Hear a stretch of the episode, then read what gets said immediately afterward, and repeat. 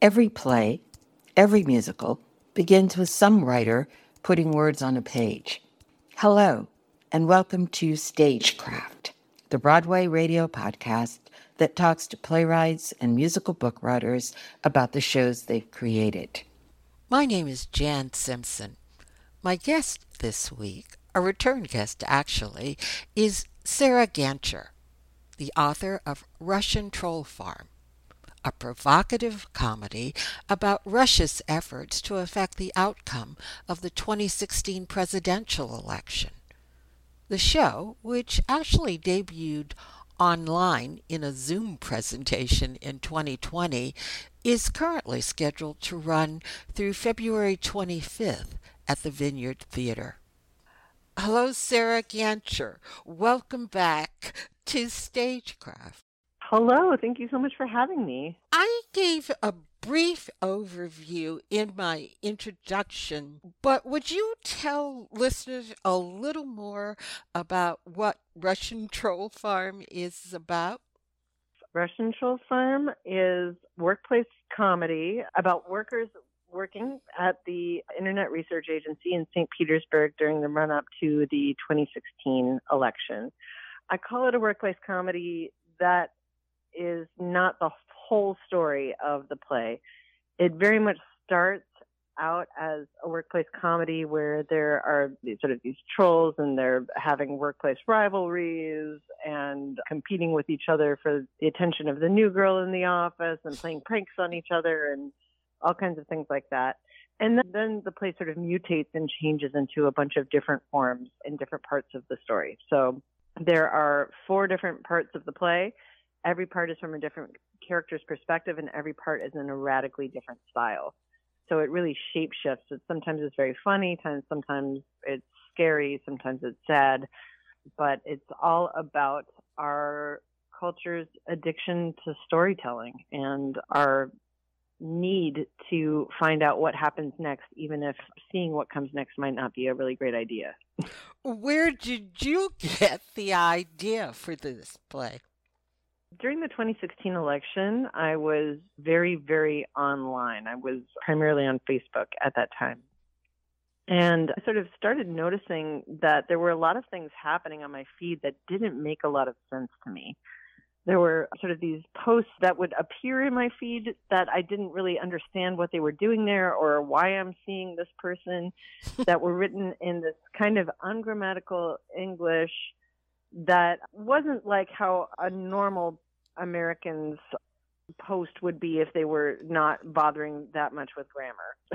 so I do you like how I just said that completely ungrammatically. I feel like most of the time when people are writing incorrectly, they're writing the way that they speak, right? Right. But this was sort of felt like space alien grammar, like who talks like this? And in fact, I actually thought for a while that it must be some sort of slang or like online trend that I just didn't know about.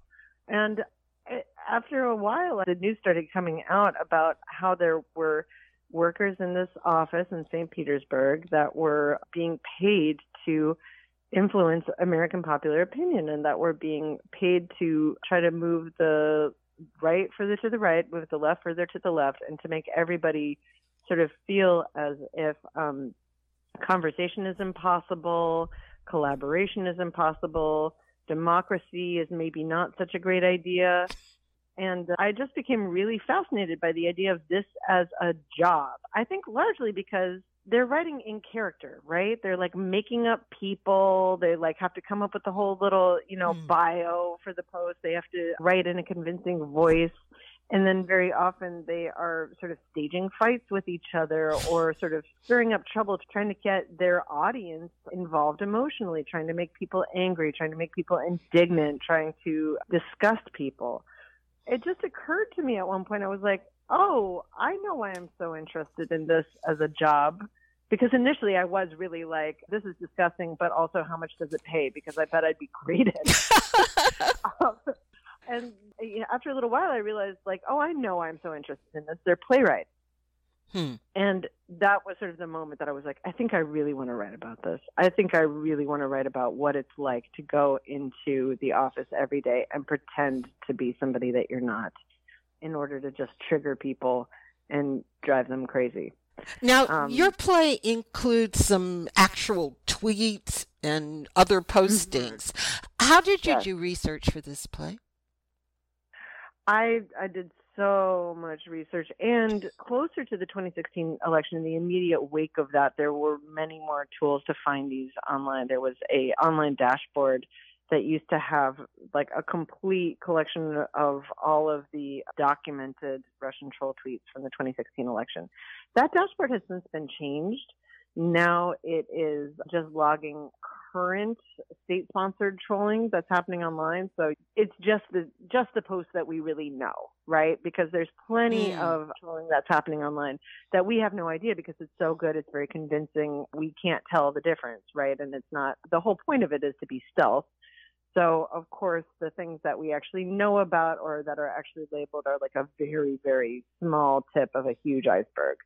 But I, you know, I, I spent days and weeks going through the database and, you know, doing searches on terms like, say, burn or bust or Black Lives Matter or, or build the wall. Just, just mm-hmm. every term that I could, could think of and then it would you know every search would would bring back hundreds and hundreds and hundreds and hundreds of tweets that I would sort of go through and look at and think like God, I, this is unbelievable. And you know, I I also had a lot of fun sometimes going to specific troll accounts and like looking back through their post history to the very beginning, which was fascinating, really really interesting.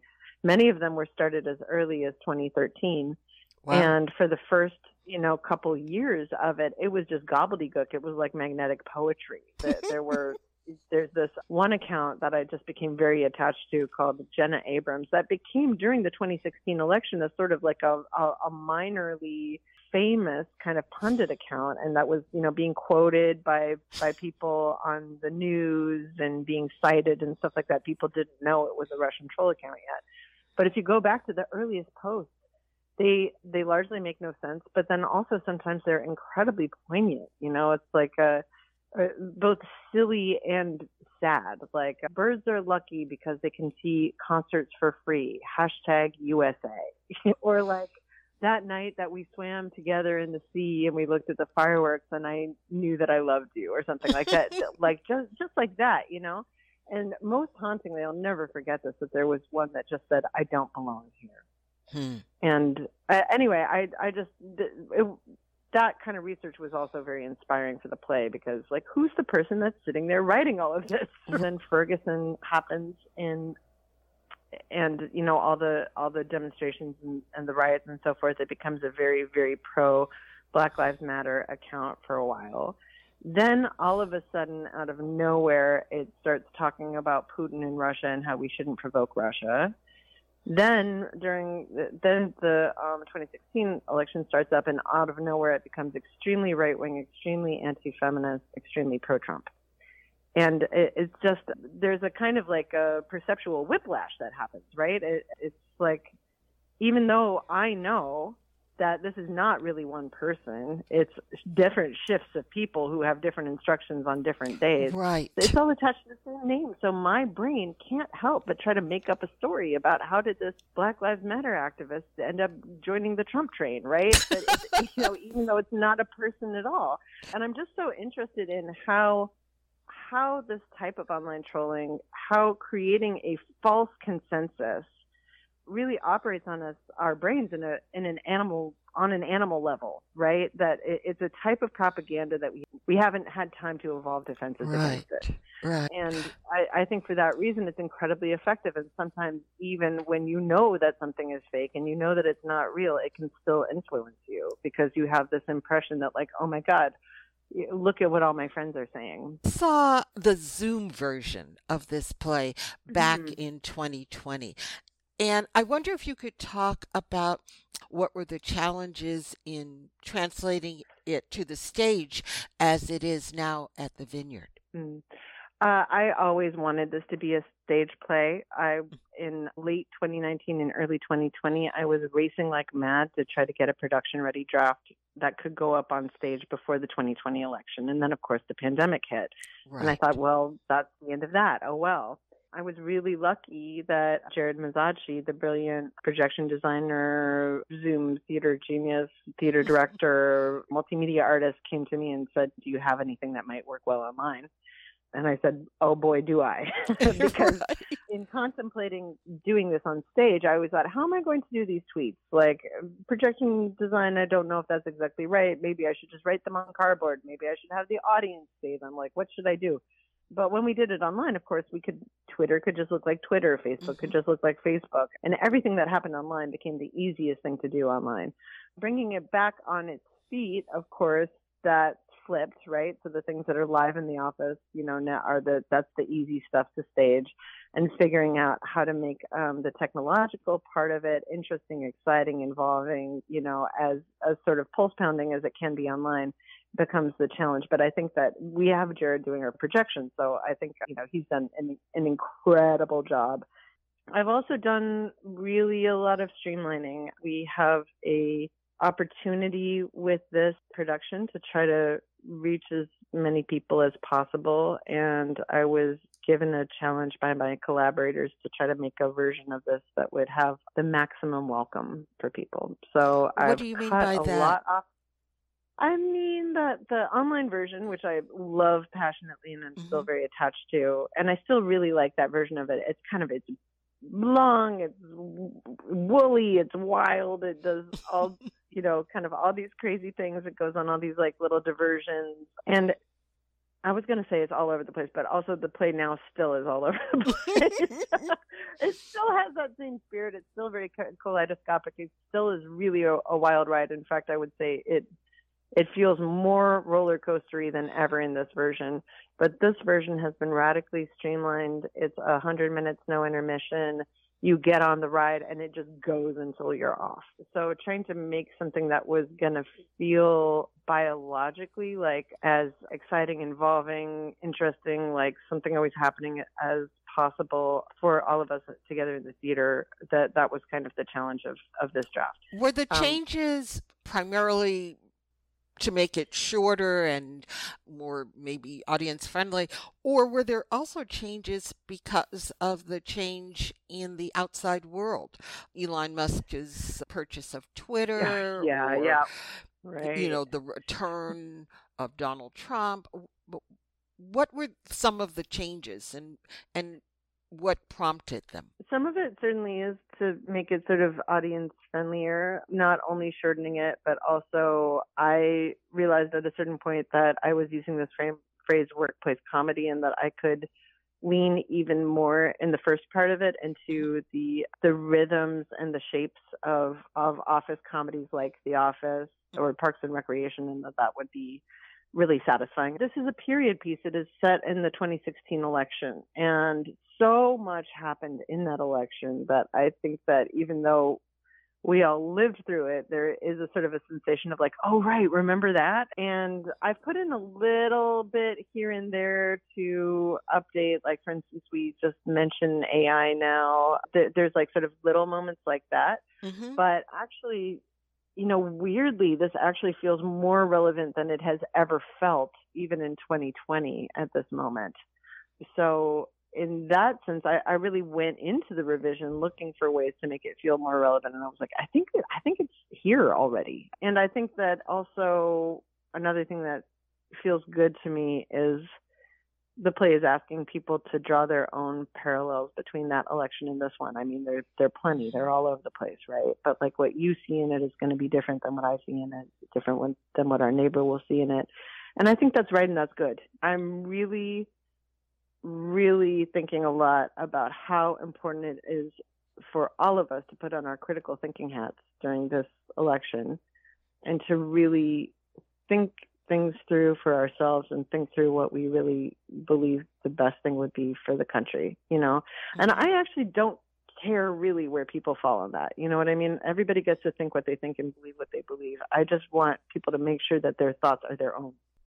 I want to go back a little bit to something you said uh, about the structure of the play and how uh, some of the narrative is told through the individual uh, characters, and each has a different approach to storytelling.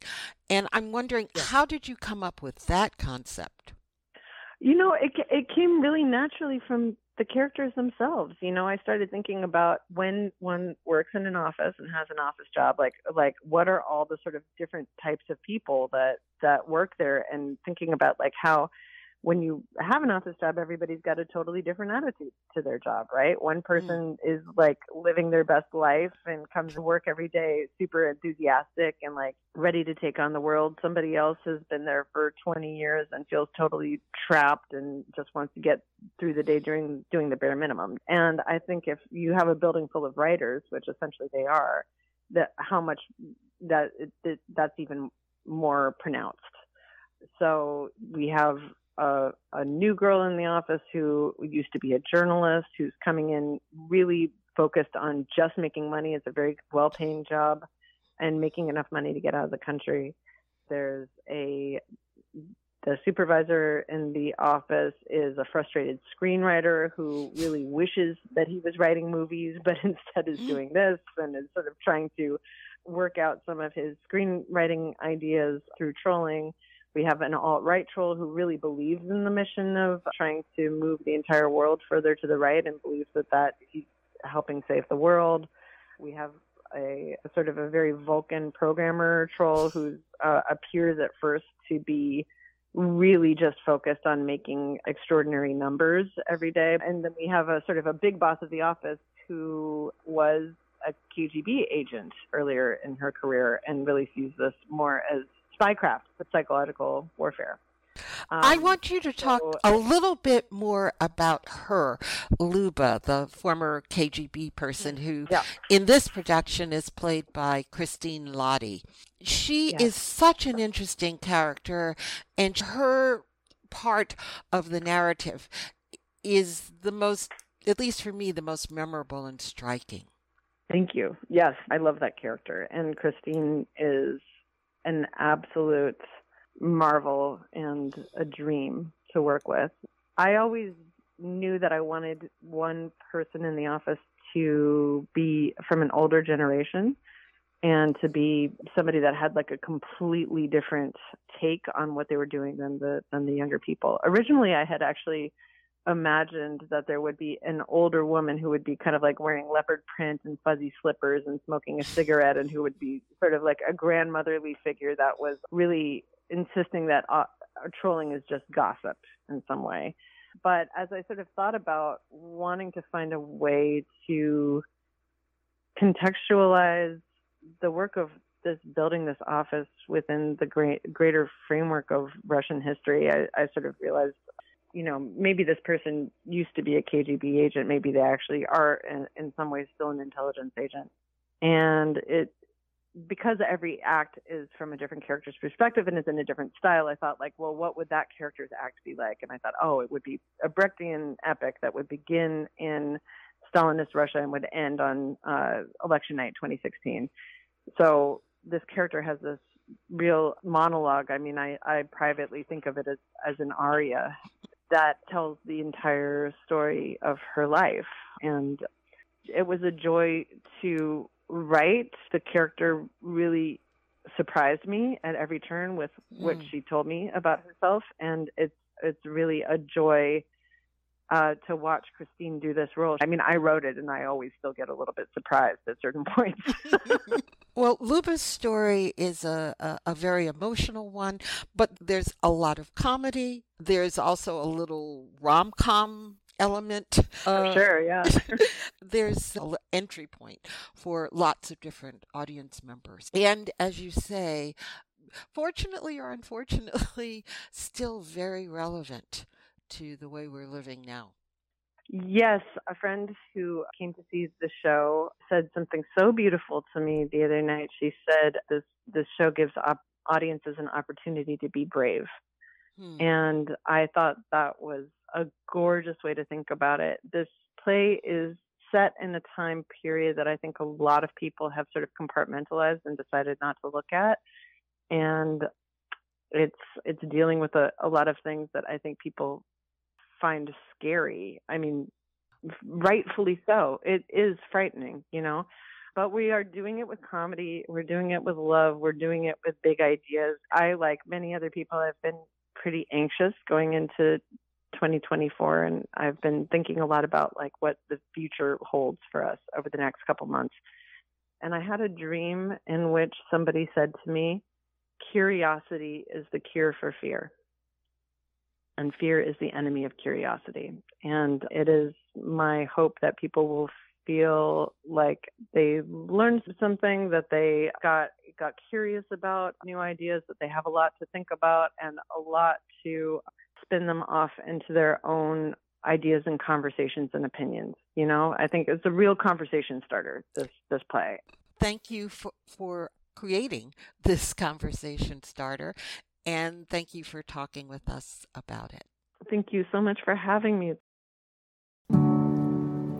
and thank you for listening. I hope you'll come back next time. And if you have any comments, questions, or suggestions, please send them to me at jan at broadwayradio.com.